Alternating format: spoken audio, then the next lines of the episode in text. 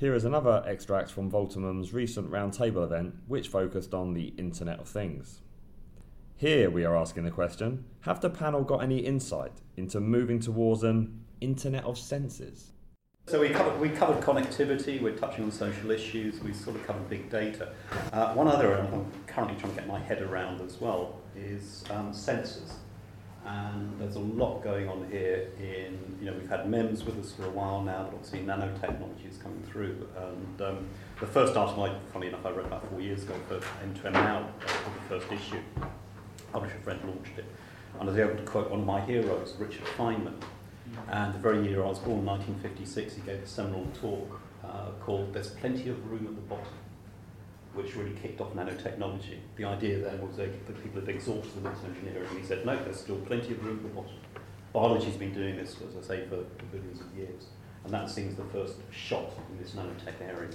And I wondered if, if yourselves had uh, any particular insights in what we're moving towards an Internet of the Senses, as I started calling it as well. In terms of, again, you know, looking back in evolutionary history, the theory of the whole Cambrian explosion, a sudden explosion in life forms came through the evolution of sight. That suddenly new predators could appear, camouflage, different body shapes and things like that. And if you go back in the fossil record, a sudden explosion, that's caused by a new type of sensing suddenly. And the internet has been growing eyes. You know, smartphones and, you know, megapixel and whatever. And I just wondered if you had any thoughts on how new sensor technologies that are coming in, not necessarily using MEMS or, or, or nano stuff, might be changing your own. Uh, this time you've got to pull this stuff in.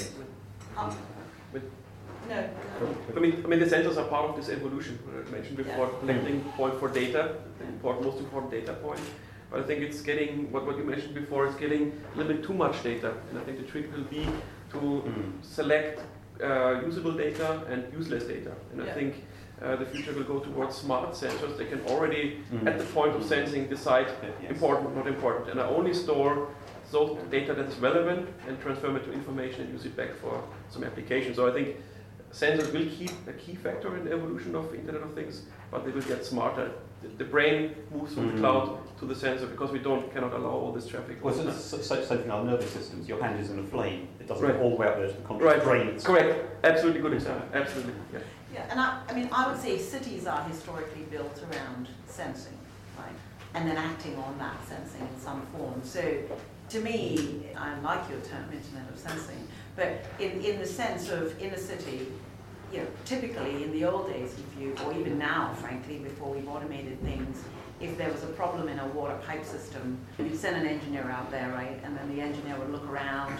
In the telecoms industry, the engineer would step on a bunch of fibers and cause shockwaves through the London Stock Exchange, you know, various kinds of things. Today, you actually, with the deployment of sensors, can actually pick that information up remotely in a management system, and then you can automate and fix that process without even going out there, right? So it, to me, sense, smart cities are about It, it just struck sensing. me that there's a wonderful synchronicity where we're probably only a few hundred yards from where the cholera epidemic, you know that story about the cholera epidemic, and uh, a London uh, physician spotted the people falling ill, he, he was literally Pionic Johnson, mm-hmm. that the people who were falling ill were getting their water from one little pump.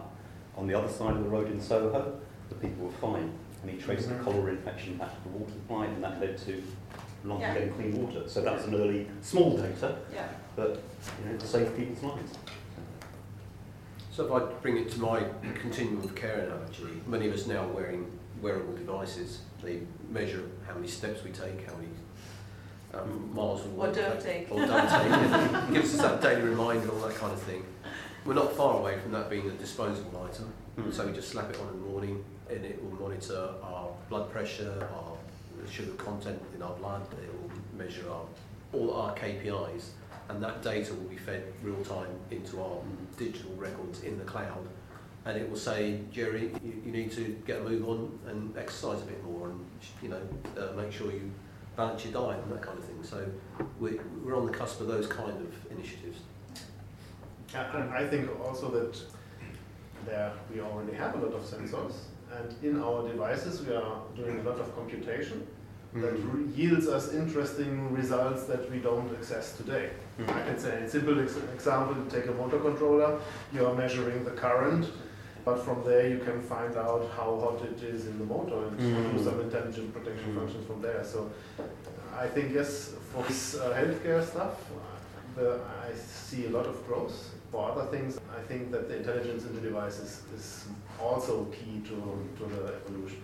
Yeah, I was going to say, I've interviewed a number of people who've mentioned that using one particular metric to then understand lots of other things. Exactly. So you rather than have lots of different things and learn a lot. I'd like to say also that like, certainly in construction, we used to talk houses and apartments. We're now talking homes, and the challenge for us in sensing is to be sure that whatever we develop and design is one intuitive, uh, and that is very dependent on your, your demographics, uh, because we, we were talking about trying to make something accessible to everyone. Not everyone has the same yeah. facilities, for starters. And we, we shouldn't forget in construction that there are a lot of actors who uh, architects, interior designers who also want technology to do something but also to look good, so we have to integrate within their world. So there's quite a, a lot of work to be done in that in that area, which is not looking at so-called the pyramid where you've got sort of the data, the knowledge mm. and wisdom, but just at a grassroots things mm. level to make sure that we don't miss the opportunity by making things that are either too complicated or over, well, overcomplicated or not, as easy to use as, as we might. And indeed, you pick up on a great topic, right? Because with, with, with all of us talking about B I M and three D modeling and construction, and actually doing a lot of things now off-site rather than on-site, prefab power, prefab I T, prefab cooling. I mean, I think it all comes with the ability for us to use data in a different way or collect data in a yeah. different way. So, uh, I mean, it's going to revolutionize, I think, the industry. Yeah, so specifically as you say, I'm using that hierarchy, you know, data, information, knowledge, and hopefully wisdom, yeah. you know, transcendent insight at the top. Uh, we talk a lot about interoperability, but intuitive is also... Okay, well, we've come to a time, sort of rather, I don't know if any Another people out there have got any questions? Uh, a very large proportion of the Voltimum users are electricians, and uh, they're very interested in uh, what's happening in short term.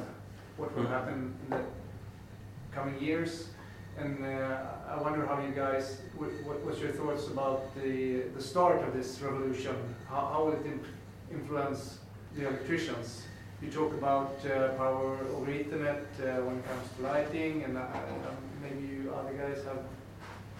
What what will be the first steps for these people? Mm-hmm. so, so I, no, I think it's like any market. I mean, you've got the innovators, the innovators, the laggards, and you're seeing in electrical contractors there are, I can assure you, an awful lot of contractors wanting to embrace the new technology. We see it through, as I say, concrete things like the number of C P Ds uh, we're being asked to deliver as manufacturers. So I think you've got to segment the market and say, okay, and, and understand that yes, it is, the movement has started, and we see it through the number of uh, smart homes being built in, in this city, and if you go and integrate again, the number of home builders, the ones we all know, they are now starting to put smart homes into their buildings. Now you might think, oh well, that's the manufacturer having done the specification role. I would argue in a lot of cases that's actually a contractor who's gone to uh, the builder and solutions are available to them.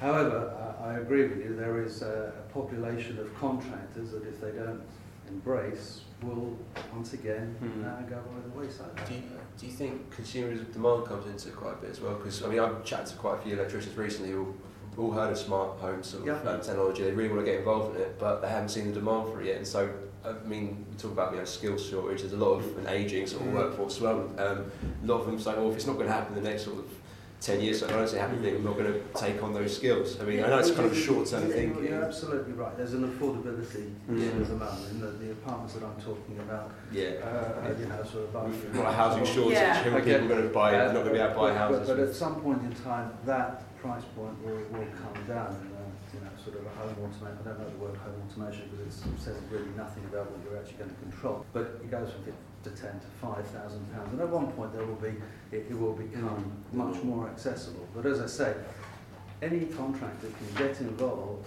in a home automation project if it's only uh, we would like home entertainment. You know, so you're turning the, the blinds, bringing down a, a, a projector, uh, dimming the lights to fifty percent.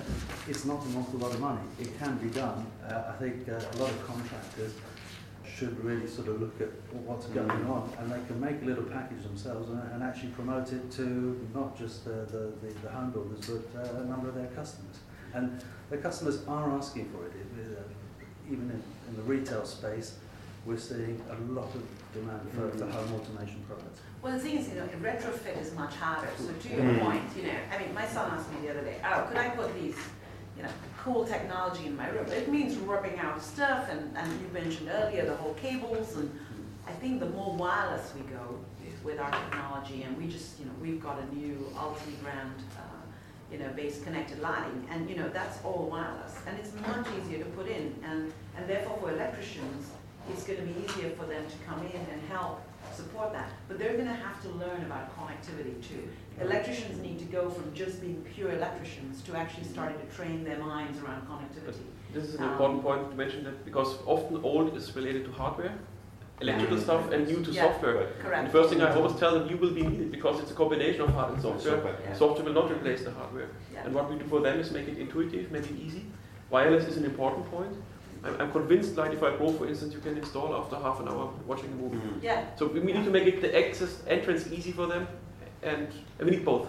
Yeah. And and let's not forget the. And I, think, yeah. and I think if I can add also, different to ten years ago, I think there is a demand from the consumer side. I mean, products like the Wiser range, or you know the Nest, or, or the, the U.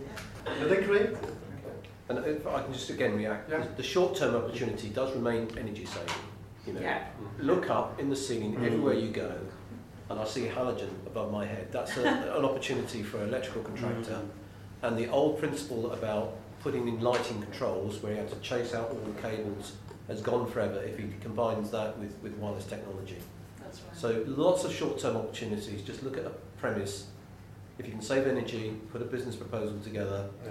introduce finance. Mm-hmm. There's absolutely no obstacle to uh, short paybacks. Another way to get started is to integrate what is already there. So, uh, for example, in, in a building like this, you would have systems, but they are not connected, so you cannot uh, take the advantage of uh, of the combination of input. And I think that's also a very good opportunity, uh, for example, like with our neuron gateways that can collect data from different systems that are already existing, combine them in a new way with a middleware, and then provide a new perspective on what is already there. Hope you enjoyed this podcast. If you have any questions or want more information, then please visit our website, w w w dot voltimum dot co dot u k. Goodbye.